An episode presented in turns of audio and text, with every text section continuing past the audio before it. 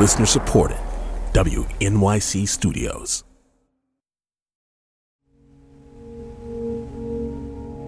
A lot of young black artists like my work a lot, which I was shocked. You know, we love your work because it's such as free.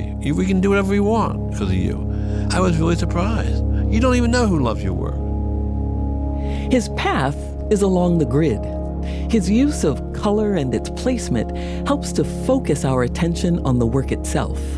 I'm Helga Davis, and the biggest challenge visual artist Stanley Whitney faces each day is that of the blank canvas.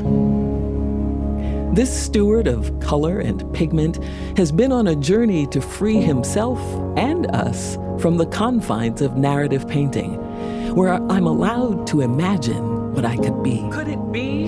He joins us here to talk about the many turns, roadblocks, and evolutions he has made in his life as an artist and as a person. Whitney is here. How are you? I'm great. Good. Here we are with Stanley Whitney. All right. Hi, Stanley. Hi. Where are you coming from? Uh, home, Cooper Square. Okay. Yeah. Have you been in the city for a little bit? No, I'm, I've been here. I mean, I, people say I travel a lot. I don't think so. And you also are in Rome a little bit? I have a house outside of Parma, Mm-hmm. so that's about five hours north of Rome. You know, my European artist friends work here and I work there. We're always in search of, of some kind of other. So here, the dancers, the painters, the singers, they come here and they work, and then I get to be the American there. Yeah. Well, I, you know, for me, I, it's really, it's good to get out of the country totally. Mm. So we've been doing it now almost 20 years. Oh, that's a long time. Yeah. I didn't realize it Yeah. was so long. So It's important to you to get out of the country because just to be out, just to be someplace that people think differently. And you know, and it, it's funny because you know where I am in Italy, in the country, in a little small town, Solignano. Uh, they think artists are quite special, you know. So they really embrace you. You're kind of a special being, you know. So it, But you're also an African American man living in well, a town. that's true. You know, that's true, and that's interesting because they see you more as a human being. I mean, if they have some issues, it's maybe because you're people have issues about Africans or you know people come from Africa. I mean, Italians have a hard time accepting people who aren't born in Italy and been there for centuries. You know, um, but in terms of being a human being, uh, they treat you very well as a human being. you don't feel that it's as bad as it is here.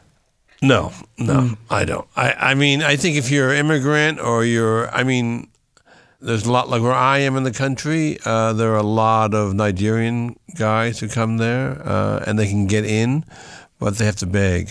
You know what I mean? So, I mean, it's all family oriented. So people don't rely on government. You rely on family. I think about you, and when you say this thing about people understanding the artist, I think about you in a group of black men who, for me, have a kind of, or exemplify a kind of freedom of expression, of self determination. Um, so let me name the people, and then maybe that helps. Okay. So I think about Butch, Yep. Butch Morris. Right. I think about Henry Threadgill. Yeah. About David Murray, about David Hammons.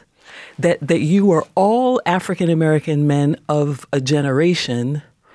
Maybe you're born a little bit after World War II, but you come up in cities through civil rights.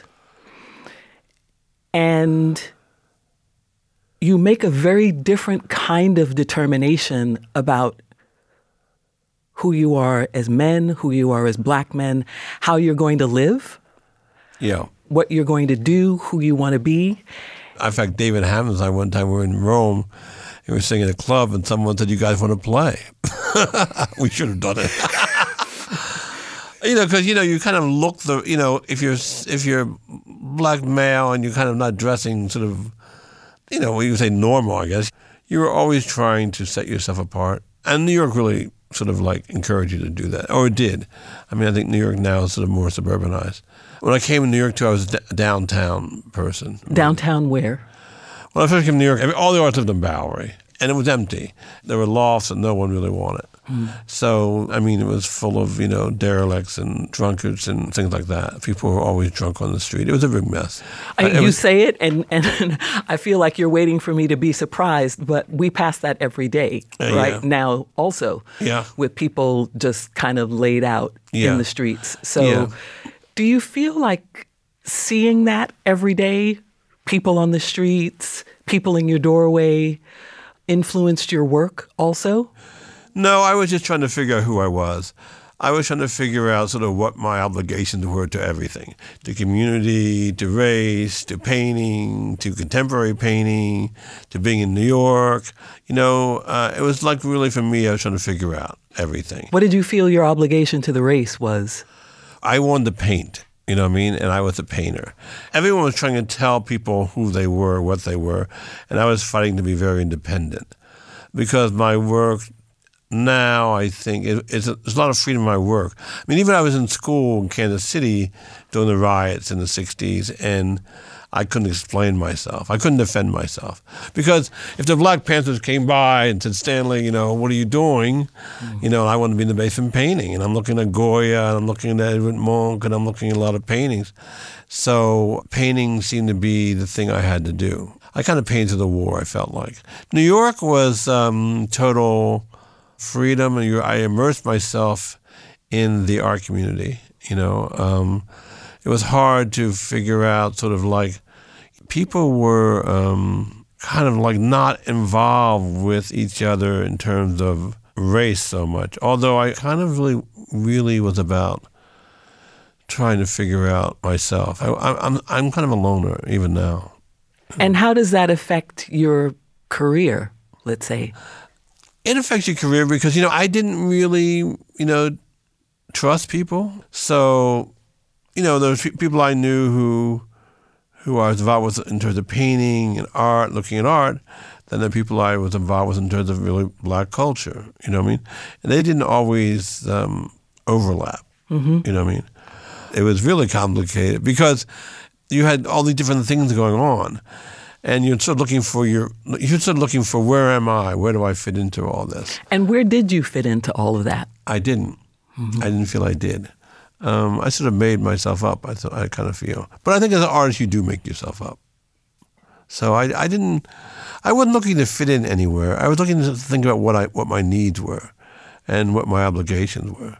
And I realized my obligation really was to make paintings.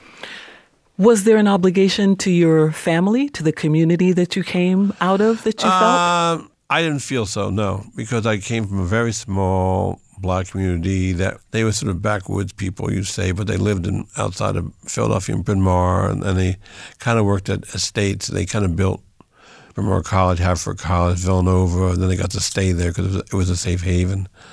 Um, no, they had no idea what I, I was a radical. They had no idea what I was doing. I'm just trying to think about or put myself in the place of your parents. My parents were very supportive in the sense they didn't know who I was, but they never got in my way. They didn't know what art was. We didn't ever go to art museum. We never looked at art. We didn't do any of that. We lived above my father's store. We were pretty poor in a very rich neighborhood outside of the black community. And then my father was a small businessman on Main Street. We lived above his store, which was a big thing. But they, they never got my way. I mean, they didn't know what I was doing. You know, um, I didn't know what I was doing. I just knew I wanted art school. I, I always drew my whole life. You know what I mean? I always drew, uh, always drawing, but I had no idea. I could think really well what, when I painted. I felt that was my home base. So then I was trying to figure out sort of what that was. I didn't know any black artists. You know what I mean? Um, I didn't know anything in terms of art history. So uh, so I spent all those years really educating myself. You know, and New York seemed to be the best place to come to educate myself because I didn't even know the kind of painter I was And how come? Because I was seeing work I liked, but I didn't know really what, what that meant to me. You know, like you would see a Barnett Newman painting, which would just be like, you know, maybe blue with a red line down the middle, and I would think, you know, what I, you know, coming out of European painting, thinking about the European school, what that was. um, I, I had to really work hard to figure out sort of really how I was involved. I, I was a colorist. I always was a colorist. If I didn't know what that meant in terms of subject matter, I didn't know that color could be a subject matter at that point. So um, the things that really kept me focused were the musicians. And the music seemed to be that radical black music seemed to be the thing that I identified the most with. I mean, if I, I kind of think of my paintings as that. Did you go to Vietnam? No, I didn't go to Vietnam. I went to art school and I I got a student deferment. I think because everyone else got drafted. Actually, it's funny, in my community, and in our high school, maybe there were like maybe 10 black people. That's all. But in my high school, in my class, there were three, three, three of us who were artists. Like this guy, Jimmy Phillips, who teaches at Howard. Harry Pollitt, who was just so talented, but just recently died. He was I was in school with him. He was a fantastic artist, but he never got past the neighborhood. And uh, myself, and we were artists, you know. And um, Jimmy came to New York because his because he was the last carrying name of his family, so he didn't get drafted. Right. This guy Harry Pollitt, who we call, we called Flubby, he came to New York too but he got drafted immediately. You know, and he didn't go to Vietnam. It was early on in '64, so he went to Germany. I went to, off to art school, and I think because there were enough people who were getting drafted, they left me alone. So then, when I came out in '68, art school, I came to New York, and by that time the war was winding down, and I got out because I got a, I had asthma as a child, and I got a, a doctor who was anti-war to write me a letter to say I still had asthma, and so I got out. But you know, it hung over your head the whole time. Mm-hmm. I think my friend Flubby, when he tried to get out, '64, he told them he was a black Muslim. He told me he was gay, and the FBI came to the neighborhood, you know, and went down to everyone's house and asked about him. Because I remember my father said the FBI came, you know, and the black community, the FBI showed up. They're like, "Whoa, what's you know?" And they assured him, "Oh no, he's a very sweet guy." So he got drafted, you know. Oh. Because they said, because they said, they said, no, he's not a black man. No, he's he's a, he's a good Christian. No, he's not gay, you know. So he got drafted. Do you remember when your school was integrated? I went to integrated schools all, my whole life. Oh, you did. Yeah, Okay. but they were but they were integrated in the sense that from kindergarten to high school, there were never more than ten of us at the most in, in the school, at the most. So it was a very small, you know, black community, very small. And what was that like? We went to school. That was it. You never heard about yourself. And you never saw yourself. You never saw, well, you only saw yourself. There weren't even, even the janitors weren't even black in those days. Even the bus drivers weren't even, couldn't get a job. The kitchen people weren't even black in those days. You couldn't get a job. But the thing about the black community, you know, is there's this thing about song and, and, uh, and laughter and, and this playfulness that you can deal with these things and, and still have joy in your life, you know. For me, you know, I, I think the way we all survived is through the music. Hmm. You know, I think we wouldn't have survived without the music. The secret of black song and laughter, I think, is the music. You know, so to me, the music is very important. I love that you are talking about your work in terms of color being its subject at a time when like we really need to see ourselves in places. It's true, and I think if I can say the danger is is who says who we are if we take charge of saying who we are and not what people were supposed to be. Like when I was in high school, I was a small guy, and they wanted me to be on the crew and be the guy who says, you know, stroke, stroke, stroke. You know, and I said, black people don't do that. you know. I mean, now why do I have this idea that black people, what black people do or don't do? You know what I mean? Who's, who's told me that? Or how, why did I sense that? Or where did I get that from? So I think, you know, I mean, even my paintings, when I used to first show them in, in a place in uh, Austria, someone said, you did that? Because it's like, who's, who, who owns what? Who owns what? So I think, you know, my work, you know, I'll, I'll, I'll, I've had even black collectors who said, oh, Stanley Whitney's black? I didn't know he was black. what does that do for to you? I think it's, I think it's a good thing. I think You do? ma- uh, yeah, because I think it opens up who we are, who, and what we're, and who we, and, and, and what we are as human beings. I mean, we're we're really there in the world right now. Who owns what? This is my land. This is my border. This is you know you can't come here. You're illegal.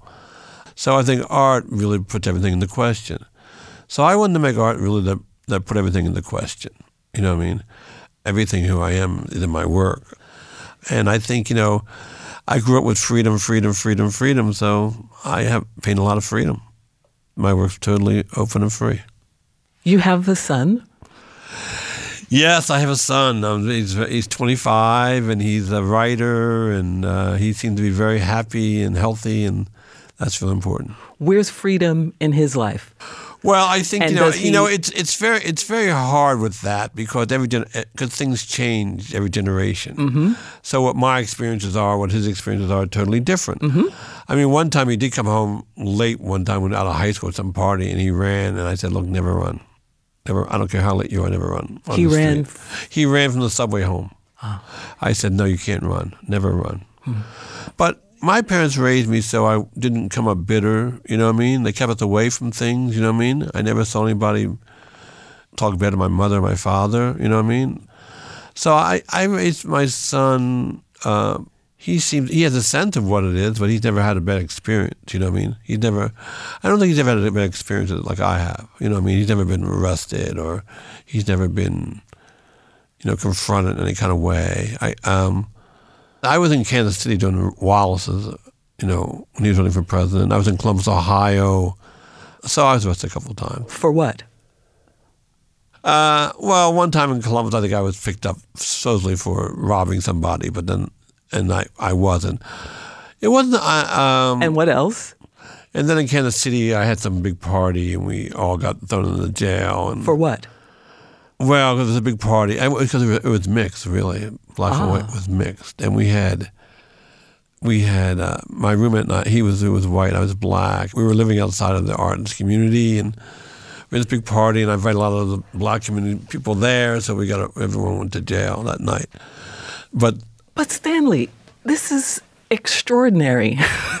I'll tell you the story. It's a funny story too. Well, come on with it. It's, a funny story because uh, me and this guy, uh, guy who was my roommate, we had this Arthur Murray dance studio in Kansas City, but next door was a burlesque house. And we and so we were really poor. So we said let's let's throw a party where we invite you know people bring food you know stuff like that. So we invite the whole art school. So students came, faculty came, and I also invited people from the black community. so the- were they were these were there black other black people in your art school or no? No, not many. But I was used to a situation where I'd be one or two or three. That was my whole life experience, right? You know, the Negro by the door, you know what I mean? That they use you for, oh, that room's integrated. For the record, I've never heard that expression before. What's that? The Negro by the door?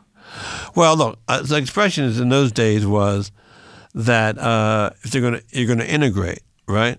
So the idea is you take one black person, put them in the room, and it's integrated. In art school, it's not so much about black or white because art school, everyone's in school is a big equalizer. At least it was in the '60s for me. School is a big equalizer. You're a good painter. You're a bad painter. You know what I mean? Well, how can it be an equalizer if you're the only black person? in the- because because people aren't questioning you so much and people aren't really giving you a hard time you're just a human being and you see yourself more as a painter so you're living sort of like this kind of like in the kind of fantasy world you know it's not real it's all it's school school is not the real world All right, Okay. so you have this party. have this party the cops who are in the real world bust the party paddy wagons come everyone goes to jail Why do they bust? Why? because they saw black and whites mingling together. Uh, one of the guys who taught at Kansas City, Kelly, his brother was a police chief who became head of the FBI. And so, because of that, and because the newspaper didn't get a hold of it, and the school was totally freaked out, they didn't press charges and they let me go. Mm-hmm. And they told me you had to leave. I had to leave the next day. Is there something about the word, the label artist, that has protected you? you have to really make yourself the artist or really claim yourself as the artist. You know what I mean? But once you become the artist, I think that's true.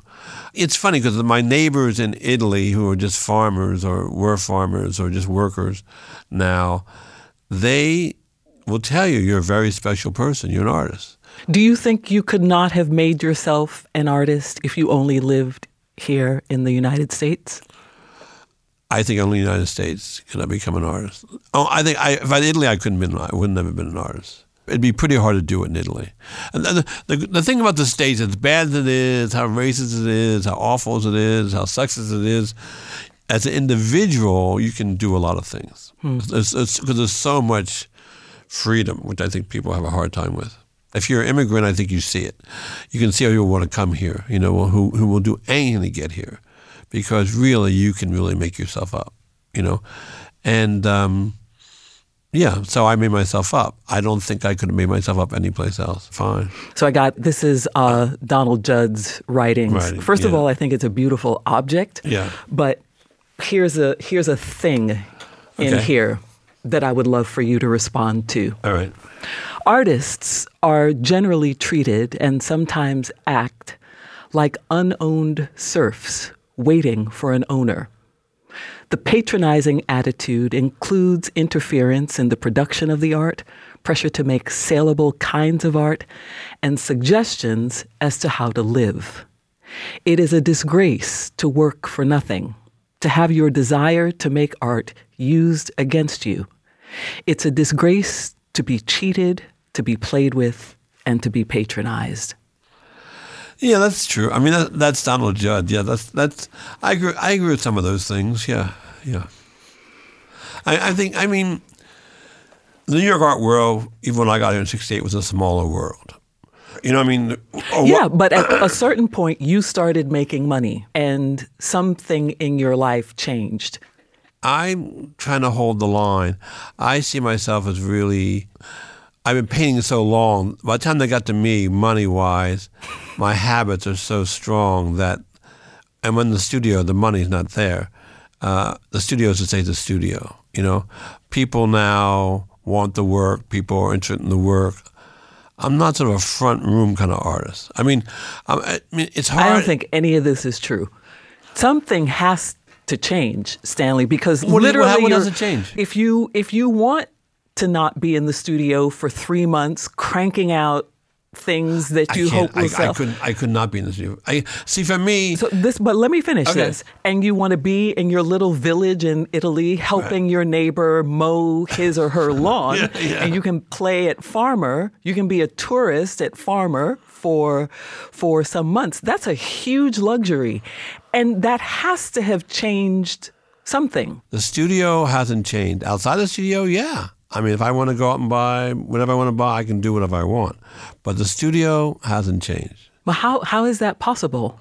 Because the studio's always been the same studio, whether it's money or no money. I'm, fa- I'm facing that blank canvas no matter what. The thing about it is, if you if you become a successful artist, you know, and you make money, you can support yourself, and there's nothing in your way. I can work to my potential, but the studio hasn't changed. But how how is that possible? because I'm trying to deal with great art. I kind of want the art to be placed next to great art. I'm not thinking about well, how much is it going to sell? What is it going to sell? That's not the issue. The issue is what it looks like next to de Kooning, what it looks like next to any great art you want to pick. Uh, that's the issue. It's not, that's the only issue. The fact that someone buys and takes it to their house or whatever, that's great and everything. And you want to have something that's, you know, I kind of feel I can sort of radicalize people if they take my painting and put it in their house. Because the art was a secret world. Learning what the um, scene was, you know what I mean? Learning how galleries worked, learning how dealers worked, uh, learning how what money was. I'm not going to try to fit in. I'm not going to be who you tell me to be.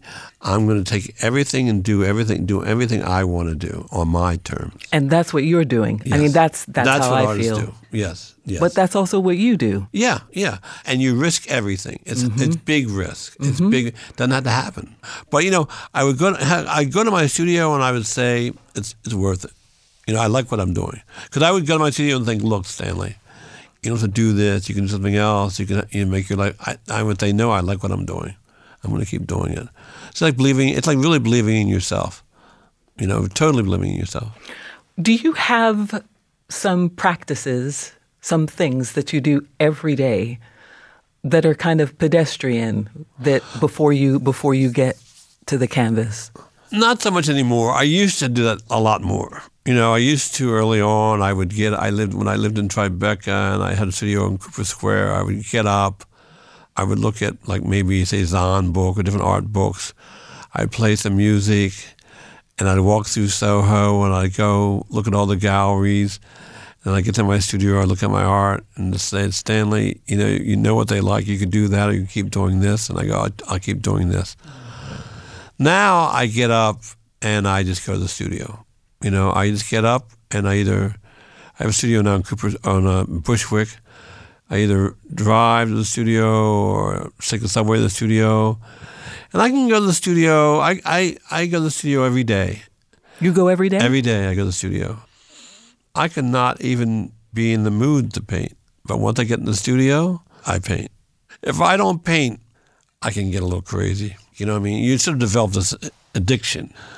And I think better when I paint. I, I have a sense of space. I just I'm just a better person if I paint. I move better. I have a sense of myself better if I paint. Does it matter to you who owns your work? No. Once you put it out in the world, you put it out in the world, it's kind of gone. It's not it's not in your hands anymore.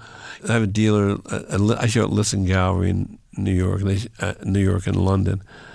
And they said, you know, the thing about your paintings is the people who buy your paintings seem to be really people who are really people who really care about life. Who a certain kind of person buys your paintings, which I'm happy to see here. Um, you know, I mean, I had a painting once, a woman who was dying of cancer, and she had a small painting of mine. She really liked that a lot to have it, you know, because she knew she was dying. But uh, no, I don't really. I can't control that so much. I don't. I don't have that kind of power uh, yet to say who can have it, who can't. Does it matter to you whether or not black people buy your paintings or can buy your paintings? Yeah, honestly, no. It doesn't matter. You know, I think you know um, a lot of people who have money, and I don't think the black community so much has embraced art or artists. Why do you think? People don't see how art will better the community. Now I think they do, but they still want to see images of themselves. You know what I mean? But how do you think we we develop a community or an audience of people who see it as a necessity? I think that's happening in terms of what's happened the last oh, 10 years in terms of um, black artists uh, from anywhere, from Africa, anywhere in the world who are showing in the world, things have changed radically. So it's happening, but it's slow. Um, a lot of young black artists like my work a lot, which I was shocked. You know, we love your work because it's such it's free. We can do whatever we want because of you. I was really surprised. Look, artists are very delicate. You know, artists can go in the studio and if they can kill themselves because they think they're on their own, no one cares, and then they die, and people go, "Oh, we love that artist's work." You don't even know who loves your work. Mm-hmm. You know what I mean?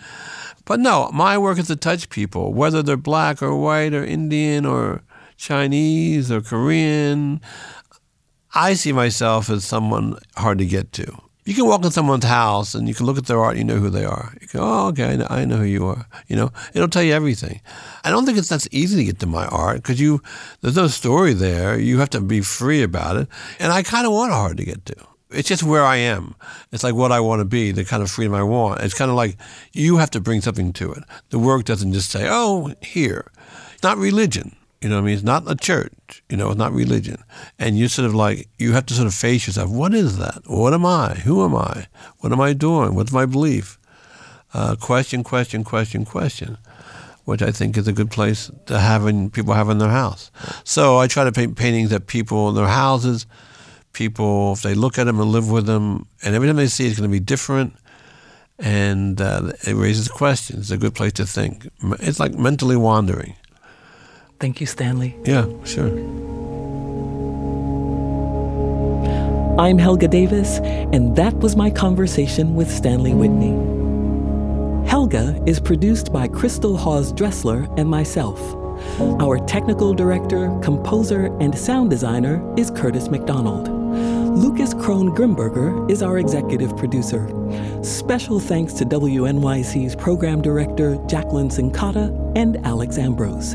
Be sure to visit us online at wnycstudios.org slash Helga.